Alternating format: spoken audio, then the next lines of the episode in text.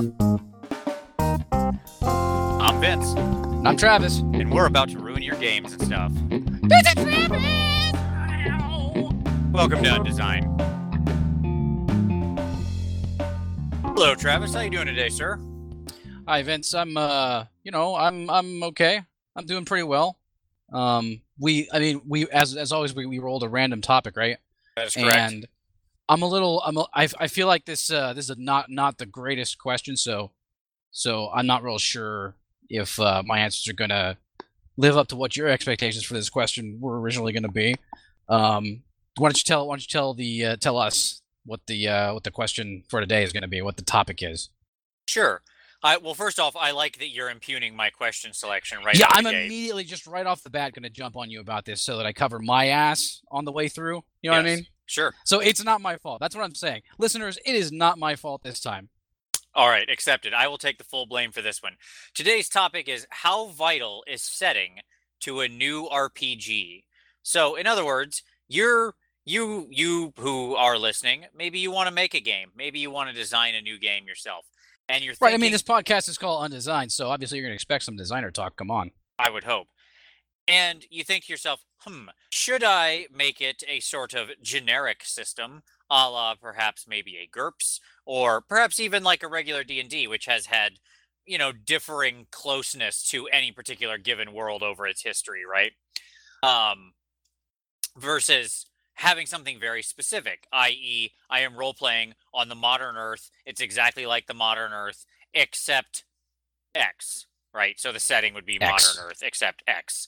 Uh, You know, except all as you as you pointed out in a previous episode, maybe all the Christmas trees are irradiated monsters who attack us. Yeah, irradiated carnivorous conifers, baby.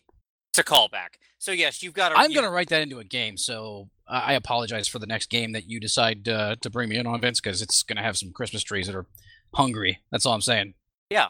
I, I'm okay with that. I I think as I go along in my career, I start to value unusual things more and more. Right, like the, the the appeal of the generic is lost as you explore it. Right, we've all done the. It can be, stuff. yeah.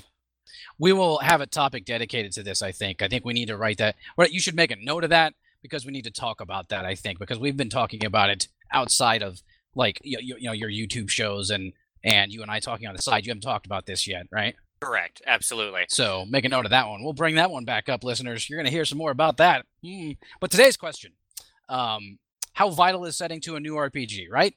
So specifically to a new RPG. So the the RPG that's being built. We're not talking about how you know how important how, how important is the setting in old books or other games that have already been made whatever we're just talking about specifically like when you're designing a new one like when you're coming up with your own ideas and you're putting them together with your team or whatever um, how important is it to have have well how, how important is the setting overall? So for to me like right when i when i think about this question um it feels a little wishy-washy because uh, setting's always important whatever it's always going to be important but eh, the specifics of the question is what is what what we're actually getting at because the important part of setting is where the setting is coming from. Is the setting coming from your players or the people who are buying your game or is the setting coming from you? So where do you want them to deploy the rules that you're giving them in the book okay? Yep. right? That's kind of that's kind of what it comes down to where the rules are deployed. Um so the setting is vital you know it's it's it's vital and important when your game's rule set is tightly focused on something narratively driven by the setting you built the game around right?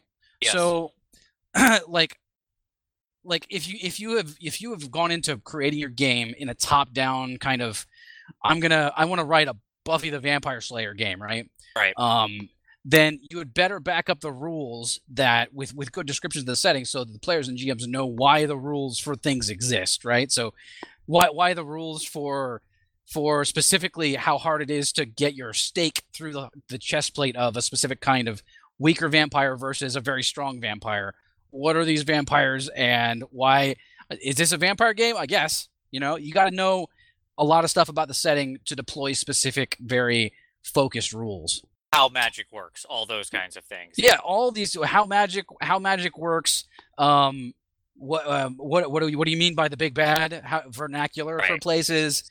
Um, things like that, things that would be in- integral to a Buffy the Vampire Slayer setting. If you don't back it up with enough enough source material, even for people who haven't seen the thing that you're building your your game around. So because people may be picking up books even though they haven't they don't have what the reference material comes from if you're coming from something as specific as like a TV show or a movie series or a book series or whatever. They may not even have access to that and they may just want to jump in and play. So you better give them the right amount of information about that setting. Right? So that seems to be one of the main reasons to to put a lot of effort into a setting for a new RPG, right? Yes. Now, Um go ahead. Go ahead. Right. So so when that's the focus of your design. Now, another and this is and this is awful. I'm going to bring this up because this seems like telling people it's okay to be bad, to do crappy crappy work, okay? Well, we never promised anyone good advice with this. show, Right. So I think well, you're uh, okay. well, I'm not actually making this as advice. This is something you should do in hindsight when you're when you're writing up your game.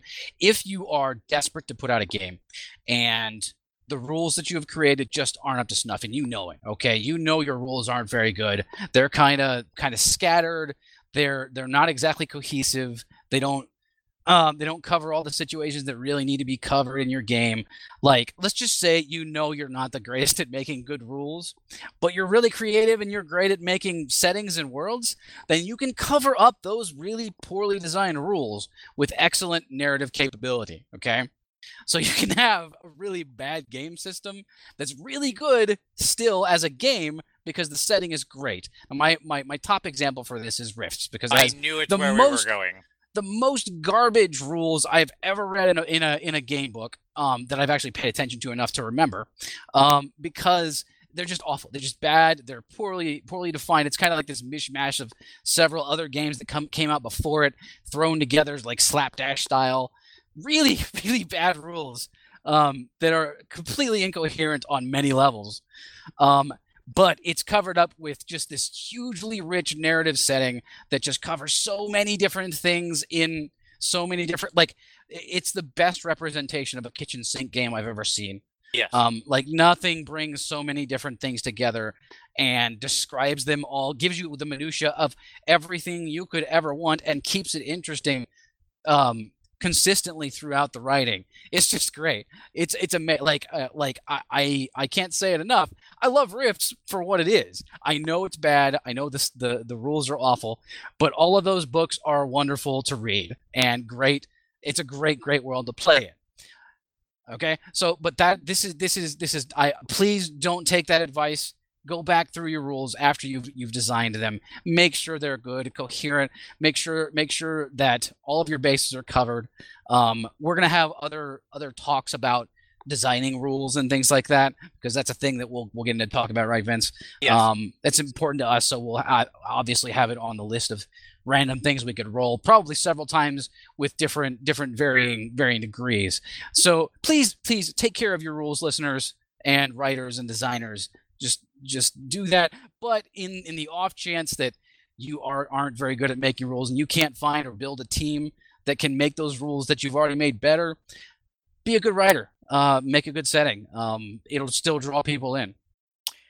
yeah, and I want to kind of, I, I want to kind of riff off of that. Uh, Please do, because I, I think I, I talked for way too long there. So go ahead, buddy. No, you're fine. It's your I- show too. well, I appreciate that.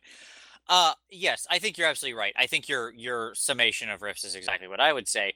But it, it's a it's a classic example of where the setting is so strong, writing and the the thing that what it, it evokes is so strong, right? That you're willing to forgive a lot of other stuff. And Yeah. this isn't unique to games. This is something that comes up in all sorts of things like movies and stuff like that. If the, if it's dealing with a setting or characters or something like that that we really love, we'll forgive other other weaknesses in perhaps like the story, which would be the rules of a movie. So here's what I would say. I think if you're a let's say you're a newer game designer, this is one of your early games.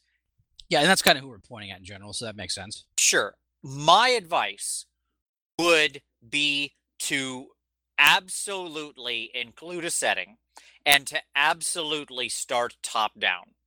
And by that I mean so you you you mentioned the top down design, the top down concept being that I start from a singular idea. Right. Right? So we are going to play a game about space exploring vampire wizards in the 27th century from Pluto. Okay? That's the game. Space yeah, your elevator pitch, whatever, whatever your whatever your elevator pitch line is, you yes. know, that's kind of the, the starting point from where you're going to build. Correct. And then you then all your rules flow out from that. And the reason I say that if you're if you're starting, that's the way to do it is because of the following.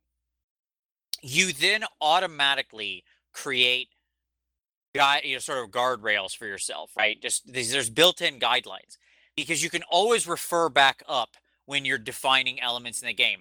When you're saying, do I need to include the rules for treading water? I can look back at my core concept, right? Of, oh yeah, never mind. I'm I, this is space exploring yeah, this, vampires yeah. Pluto in the 27th century. We don't need to tread water. I can cut that, right?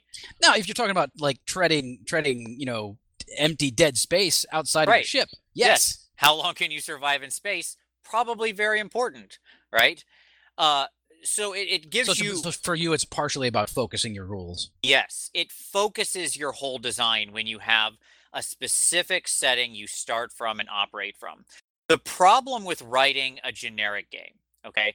The problem with trying to make like your own GURPS or something right is that or hero system or whatever hero fate matter. yeah. Yeah whatever you whatever you think it doesn't like there's a bunch of good ones. narrative game system ngs Somebody wrote exactly. that book. Hmm. Somebody wrote that. Maybe one, I'll yes. go check it out since I'm a listener. There you go. I like that. It. Sounds like a really good book to me. The narrative game system. Hmm. Drive through RPG has it. Nice. It's good. I'm glad we brought in that listener. Thanks, thanks, random listener, for coming. Yeah, I, you're a great guest there, uh, Plate. Exactly. Yes. Very, very good. Um, no problem. I'll see you around, guys. I think this guy's going to be a regular guest on the show. Yeah, we, we don't have guests except him. Uh, he existed before before random name generation, so that's why his name's Plate. Exactly. Or blank. I would have also accepted blank. Um, oh, blank. So uh, I, I think that the problem with that is you have to have a really good understanding of how all elements of game design work across all situations, right? You have to have a very strong concept of how all your various elements are going to work together without any appeal to verisimilitude right? Right. So your your your your base resolution mechanic has to be so strong and on its own um, that it can handle such a wide variety of situations. Correct. And, and beyond that, you have to know all of these different things are going to be correct because the problem is you can't say, well, we can't write the rules for treading water because that's not because water might be game. different in different places, right? And and treading it might be different. Exactly. So you have to, when you're starting bottom up and you're just trying to write a very generic system, the task is much greater. The rules could be much larger. The interactions will be much more expansive and right. And mistakes are going to show show much more clearly too. Yep. If you make a mistake in your rules, whoever is consuming, like buying your stuff, um, is going to see when you when you've made mistakes with your rules, and they're probably in in this day and age going to point it out on social media. So get it right the first time. So don't, yeah, like like Vince is saying, don't get into this generic RPG thing because it's really hard for your first game unless you're super confident about it, which you know confidence can help. It can also lead you down terrible roads, but totally sink, yes. sink or swim kind of road, roads. Yeah, there you go. But um, if you know how to if you know how to tread water, you're not going to sink.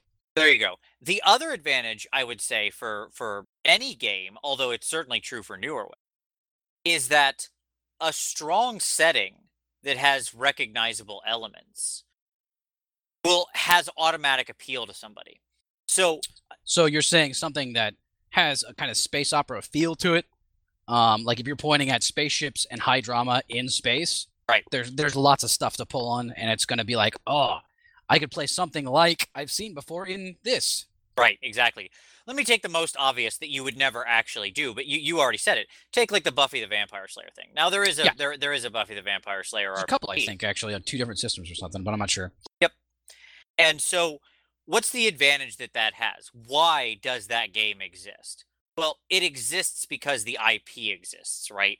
Yeah, someone likes that show. Someone might want to play RPGs, and someone might like both of those things. So therefore, there should be an RPG with that right. IP. Yep. And what you're pointing to, I think, that is so important, okay, is the following.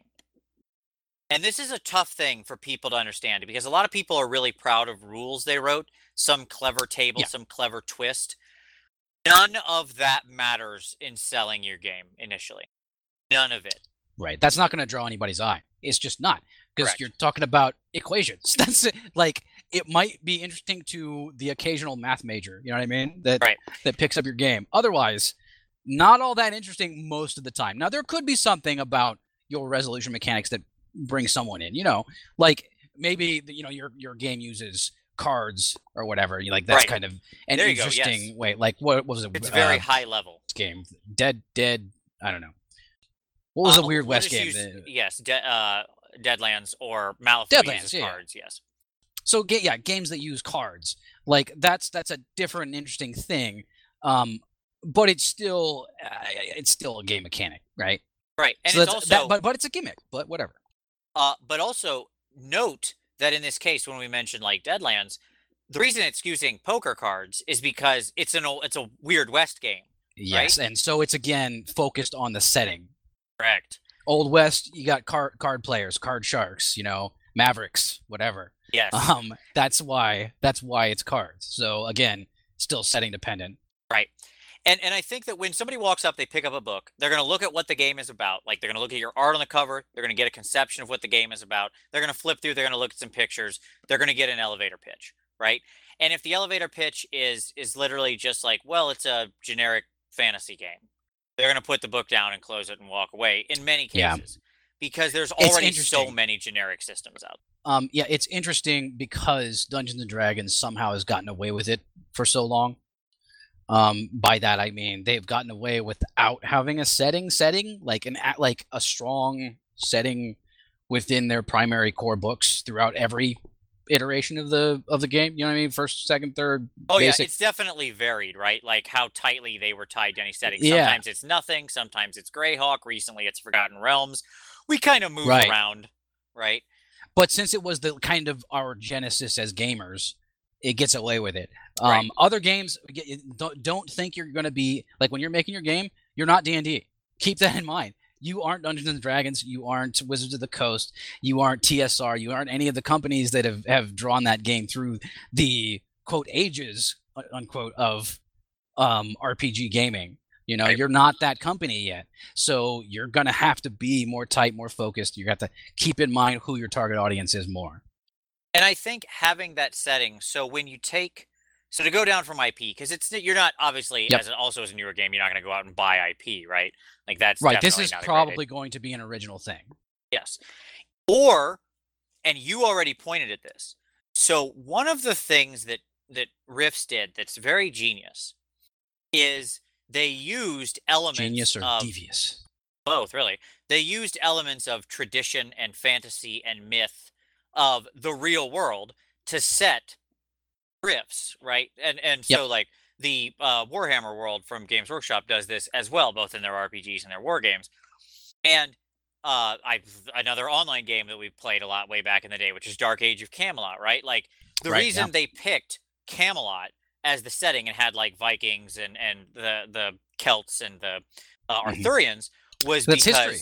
Yeah. myth. it's history and it was the best known IP they could get for free.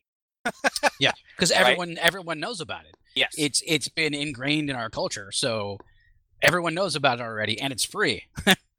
So when you can tie in those elements to your setting, right? It's Romans in space. Okay, that's a good like okay, cool. I like Rome. I understand Rome. I know what that is. I'm interested to see Roman ships in space. Yep. Or right, or it's, you know, like the cavemen or, or you're using like cavemen type of times like 50,000 but 10,000 BC that was the movie. Yeah, it's like a 10,000 BC type setting where it's brutal and you know this sort of like Mhm. struggling tribes to survive. Okay, like I get that. I get what's going on. And it could be a very specific setting in that but you're still you're either either way, you're still giving whether it's highly specific or a little little fuzzy. You're giving you're giving your audience something something to relate to, which is just excellent. It gives them something that they want they may want to buy because they relate to it. Exactly. I think it's a you know there's a word that you and I throw around all the time and I know you know the the origin of it but it's grokability. Yeah. Right? And it's it's really applies here. Having that setting even if it's weird, right? Even if it's just out of the box is still better, I think, especially for newer RPG than having nothing. Because it lets the the the, the reader grok much quicker onto what your right. And so grok, grok, grok, if you look it up, G, G-R-O-K. It is. It's basically it basically means an intuitive connection to something. That's kind of the the basic notion of what grok means. somewhere just beyond a priori knowledge, right? You almost get it Right. from consuming. And Yeah. I, I think that I, I think that when I look at that, the reality is there's especially when you start looking at history or shades or the mixing of you know various sort of genres together and then creating something specific out of it the next thing that's very obvious to me is there's almost no reason not to because the palette is infinite right like there's a lot of rpgs that have been made and the reality Yes. is we haven't even dented the potential available sort of settings that could be exploited Right. People people tend to to write things that they that are similar to what they know already. Yeah. And and so I, I think that when you look at it from that way, there's lots of interesting places that you could jump in there, right? And ju- and, and find new territory that hasn't been explored yet. Uh, you know, I mean, I pulled that ridiculous example out of like space exploring vampires from Pluto in the 27th century, but I'm pretty sure that game doesn't exist, and that was just an example off the top of my head, right? Right. um a lot of the best works of sort of sci-fi and stuff like that are just these random new settings that were very unusual that had strange parallels to our own world but then or or ties to history or that felt like something kind of familiar but then became their own thing and became so strong uh i think to me like the go-to example for that is dune right like i think about dune and i'm like it drew on some elements of sci-fi that had already been written. It drew on some real-world religious and politics, but it made its wholly own unique setting, and it took off. And now there's like you know movies and books and role-playing games and video games and everything. Right? It grew into its own thing because it had that grokkable thing in the initial story. That's what made it interesting. Yep. All right. I don't know. Agreed. Do we have anything else about this one? Um, I covered all all- the things that I could I could think of at this time. Um, I so I'm I mean I'm pretty sure we uh, we went over the the at least at least the very high level overview of why why and when it's it's vital for uh to have a good setting in a new RPG, um, which is most of the time. Uh, most of Yep. the time is is really really the over overarching answer. Um, the only time when it's probably not as vital is generic RPGs, which really you shouldn't be tackling those until you've already got an RPG or two under your belt in the first place.